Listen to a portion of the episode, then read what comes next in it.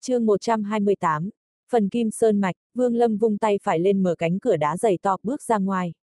Sau khi ngồi diện bích ba ngày liền, lúc này Vương Lâm cử động thân mình theo sơn mạch bay về phía miệng hỏa sơn. Sau khi ra khỏi mộng cảnh không gian, hắn liền thần thức cảm nhận bốn phía của hỏa sơn. Có một cỗ linh lực thuộc tính mộc đang dao động.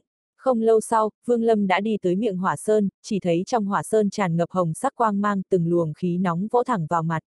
Ánh mắt Vương Lâm chợt lóe lên, không nói hai lời, đoạn trực tiếp nhảy vào khống chế dẫn lực thuật chậm rãi tìm kiếm phía dưới.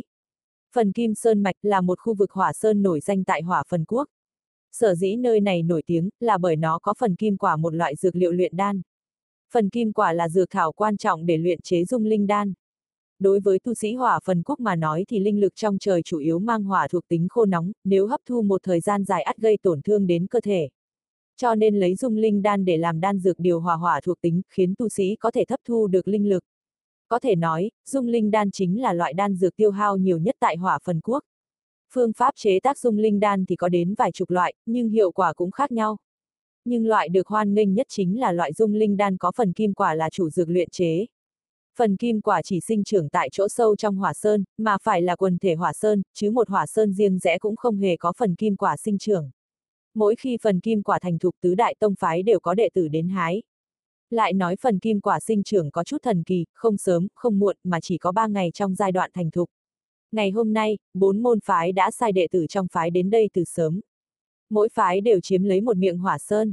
Đối với nhu cầu dược thảo khổng lồ nên tứ đại tông phái đã sớm có hiệp nghị, không được cướp đoạt của nhau. Đệ tử thi âm tông tổng cộng có ba người, hai nam một nữ. Sau lưng mỗi người có một chiếc quan tài. Lúc này, ba người đang đứng bên ngoài miệng hỏa sơn, chờ thời gian để hái linh thảo. Thời gian chậm rãi trôi qua, mắt thấy miệng hỏa sơn đã tỏa ra mùi hương thảo dược dễ chịu, đệ tử ba phái đều nhảy vào trong miệng hỏa sơn. Ba người thi âm tông đều lộ ra vẻ nghi hoặc một nữ tử trong đó nhíu làn mi thanh tú. Mã sư huynh, huynh xem đây là sao? Nam tử họ mã cũng trao mày, nói. Hương khí đại biểu cho phần kim quả đã thành thục. Án chiếu theo lúc này mà nói thì phần kim quả tại bốn miệng hỏa sơn đều phải đồng thời thành thục mới đúng. Chu sư huynh, huynh nói xem chúng ta có nên đi xuống xem xét một chút. Thanh niên họ Chu trầm ngâm một lát đoạn lắc đầu. Gượm đã, đợi thêm một lát, nếu hương khí không tràn ra thì rất có thể nó đã bị độc viêm trong hỏa sơn hòa tan, chúng ta đi xuống chắc chắn sẽ gặp nguy hiểm. Thời gian chậm rãi qua, mắt thấy hương khí trên ba miệng hỏa sơn kia ngày càng nồng, đáy lòng ba người càng thêm nóng vội. Gã thanh niên họ Chu cắn răng, nói, thôi, đi xuống xem một chút. Nói xong, hắn đang định nhảy xuống thì từ trong hỏa sơn bỗng truyền ra một đạo hàn khí lạnh như băng. Ngay sau đó, một thanh niên toàn thân tỏa ra hàn khí từ trong hỏa sơn bay ra, mặc cho ba người vẫn đang trợn chừng hai mắt. Trên tay người đó đang cầm một cành cây tử sắc, trên cành cây có chiếu chịt phần kim quả. Người này chính là Vương Lâm. Sau khi xuất hiện, hắn cũng không nhìn qua ba người, lập tức xoay người rời đi. Vừa rồi ở bên dưới hắn đã nhận thấy ba người, nhưng trong đầu hắn chỉ suy nghĩ làm thế nào để lấy được phần kim quả. Quả này một khi bị hái xuống sẽ lập tức bị nhiệt khí khô nóng chung quanh hòa tan thành khí. Bởi vậy Vương Lâm trực tiếp bẻ cả cành. Chỉ là điều khiến hắn bất đắc dĩ chính là cành cây này lại không thể thu vào trong túi chữ vật nên đành phải vác nó trên vai. Nếu không phải quả này đối với hắn có tác dụng lớn thì Vương Lâm cũng không cần phiền toái như vậy. Thanh niên họ Chu phun ra một khẩu nước miếng, hắn nhìn chằm chằm vào cành cây trên vai Vương Lâm, sắc mặt biến đối vài lần. Đây là năm thứ ba hắn tới đây lấy quả, nên biết rõ hàng năm nhiều nhất chỉ có thể hái xuống 10 quả. Nếu nhiều hơn chắc chắn sẽ khiến cho cây bị tổn hại. Phần kim quả này chính là sự kết tinh của gốc cây bên dưới, hay cũng có thể nói nó là nơi phát tiết của gốc cây. Một khi hái nhiều hơn thì chỉ sợ gốc cây sẽ chết. Nếu mà cây chết thì từ nay về sau miệng hỏa sơn này sẽ không bao giờ xuất hiện phần kim quả. Nhưng người trước mắt lại đào cả gốc nó lên, chẳng lẽ hắn không biết nếu di chuyển gốc cây này thì trong vòng hai canh giờ nó sẽ chết sao? Ánh mắt thanh niên họ Chu đầy phẫn nộ, mà tu vi của Vương Lâm mới chỉ đạt tới trúc cơ trung kỳ, vậy mà lại coi như ba người bọn họ không tồn tại muốn thản nhiên đem phần kim quả đi, hắn quát to. Đứng lại, ngươi to gan lắm, không cần biết ngươi thuộc môn phái nào nhưng dám nhổ gốc cây này thì cũng phải trả giá thật lớn. Nói xong, hắn vỗ về quan tài phía sau. Quan tài lập tức bay lên, oanh một tiếng bèn dựng đứng lên. Một tiếng két vang lên, nắp quan tài nghiêng sang một bên, từ bên trong vươn ra một cánh tay khô đanh, tràn đầy hắc khí. Mùi hôi thối tanh tưởi lập tức tràn ngập, hai đồng môn bên cạnh hắn cũng lập tức cởi xuống quan tài, động dạng dứng đứng lên, trừng mắt nhìn Vương Lâm. Vương Lâm xoay người, liếc nhìn ba người, đoạn sờ sờ gốc phần kim đằng, thần sắc thong dong, hắn nói. Trả giá, Chu Cương cười nhạt nói, tự mình cắt bỏ hai tay, hai chân, móc ra hai mắt, sau đó theo chúng ta trở về để tông chủ tệ phái định đoạt. Nói xong, hắn cũng không chờ Vương Lâm trả lời. Nắp quan tài của hắn đã mở ra hết một thây khô toàn thân đen kịt tỏa ra hắc khí bỗng từ bên trong bay ra chộp thẳng về phía Vương Lâm. Cùng lúc đó, hai đồng môn phía sau Chu Cương cũng vỗ lên quan tài. Phành phành, hai tiếng từ bên trong hai cỗ quan tài cũng bay ra hai thây khô. Ba thây khô này xếp thành hình chữ phẩm đánh thẳng về phía Vương Lâm.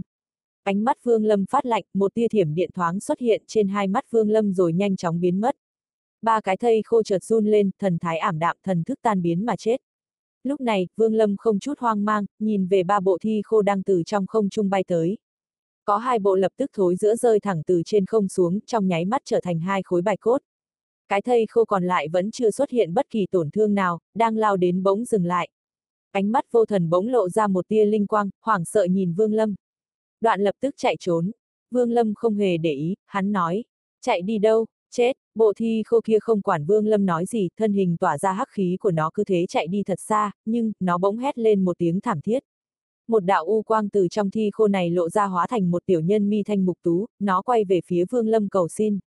Xin đạo hữu hạ thủ lưu tình tại hạ là người của tứ cấp tu chân quốc thiên cương tông hứa lập quốc. Nếu có gì đắc tội tại hạ xin được bồi tội, có gì xin đạo hữu từ từ nói. Tiểu nhân đang hết sức sợ hãi. Vừa rồi hắn vốn định thoát đi nhưng không ngờ rằng trong thần thức của nó đột nhiên run lên, một lực lượng hủy diệt thình lình ập tới khiến đáy lòng hắn cảm thấy nguy cơ mãnh liệt lập tức không chút do dự mà thoát ly khỏi xác khô, nguyên thần xuất khiếu. Khi còn sống, mặc dù hắn có tu vi nguyên anh kỳ, nhưng sau một hồi đại chiến đã bị thương rất nặng. Tuy nguyên anh thoát được nhưng cũng sắp hội tán. Cuối cùng nhờ có hảo hữu trí giao sử dụng rất nhiều bảo vật mới có thể liên lạc với thi âm tông mua một cỗ thân thể này. Thân thể của thi âm tông tại tứ, ngũ cấp tu chân quốc rất nổi tiếng. Chưa cần nói đến việc có linh lực, tất cả bọn chúng đều có thiên tư vô cùng tốt, lại có thể căn cứ theo ý thích của khách nhân mà lựa chọn tướng mạo thậm chí còn đáp ứng thân thể khác phái do một số tu sĩ có tình tình cổ quái. Chỉ cần ngươi trả giá thì hết thảy các vấn đề có liên quan đến thân thể đều sẽ được thi âm tông đáp ứng một cách tốt nhất. Điều quan trọng nhất cướp lấy một khối thân thể tuyệt đối sẽ không xuất hiện bất cứ phiền phức gì, hơn nữa nếu chi ra nhiều một chút còn có thể được bảo hộ toàn toàn trong thời kỳ khôi phục. Thì âm tông đối với việc đoạt xá cũng đã nghiên cứu tới cảnh giới kinh người, từ đó đưa ra một phương thức đề cao khả năng thành công cho việc đoạt xá. Chỉ cần ngươi chi ra nhiều thì thân thể ở cảnh giới gì cũng do ngươi tự lựa chọn. Mọi người đều biết nếu Nguyên Anh kỳ đoạt xá thì thân thể thích hợp nhất tất nhiên là Nguyên Anh kỳ, nếu dùng thân thể kết đan kỳ thì tu vi sẽ bị giảm xuống, cần rất nhiều thời gian mới có thể khôi phục. Nếu mà không trả nổi giá thậm chí đến cả một cái thân thể kết đan kỳ cũng không mua nổi thì chỉ có thể lựa chọn trúc cơ kỳ rẻ hơn. Cứ như vậy, mặc dù trước kia là cao thủ Nguyên Anh kỳ cũng cần rất nhiều năm mới có thể chậm rãi khôi phục. Hứa lập quốc chính là một cao thủ Nguyên Anh kỳ không trả nổi mức giá cao chót vót đó. Nếu thi âm tông chỉ có mua bán thân thể Nguyên Anh Kỳ là cao nhất thì cũng không chẳng có gì là mạnh. Nhưng trên thực tế, thân thể Nguyên Anh Kỳ cũng không phải thứ thi âm tông mua vào chủ yếu. Nói ví dụ như anh biến kỳ đoạt xá, lựa chọn tốt nhất chính là thân thể anh biến kỳ. Nhưng để đạt được một cỗ thân thể anh biến kỳ không tổn hao thì thực sự là khó khăn quá lớn, hơn nữa cơ hồ sau lưng tất cả các cao thủ anh biến kỳ đều có siêu cấp ngũ đại môn phái duy trì. Nhưng tại vấn đề này, nếu ngươi trả giá đủ cao thì âm tông lập tức sẽ giải quyết nhất định sẽ có thân thể là anh biến kỳ. Nhưng để cho người tự siêu tầm thì tuyệt đối sẽ không tìm được thân thể anh biến kỳ. Vậy nguyên do là sao? Đây cũng là bí mật lớn nhất của thi âm tông, không người biết được. Thậm chí còn nghe đồn, mặc dù là tu sĩ đại thần thông như chu tướng quốc lục cấp tu chân quốc thì thi âm tông cũng có thể cung cấp thân thể tương ứng cho hắn. Đây là một tông phái thần bí khó lường, các tông chủ tại tu chân quốc nhiều nhất cũng chỉ có thể biết được tổng bộ ngũ cấp tu chân quốc mà thôi. Nhưng tổng bộ chân chính nằm ở nơi nào thì không ai biết. Chẳng qua có thể khẳng định thi âm tông ở tứ cấp tu chân quốc trở lên không người dám trêu chọc. Về phần tam cấp tu chân quốc thì chỉ cần không động tới sẽ không gây ra ảnh hưởng gì. Dù sao ở đó cũng chỉ là nuôi dưỡng cấp thấp chứ không phải mua bán.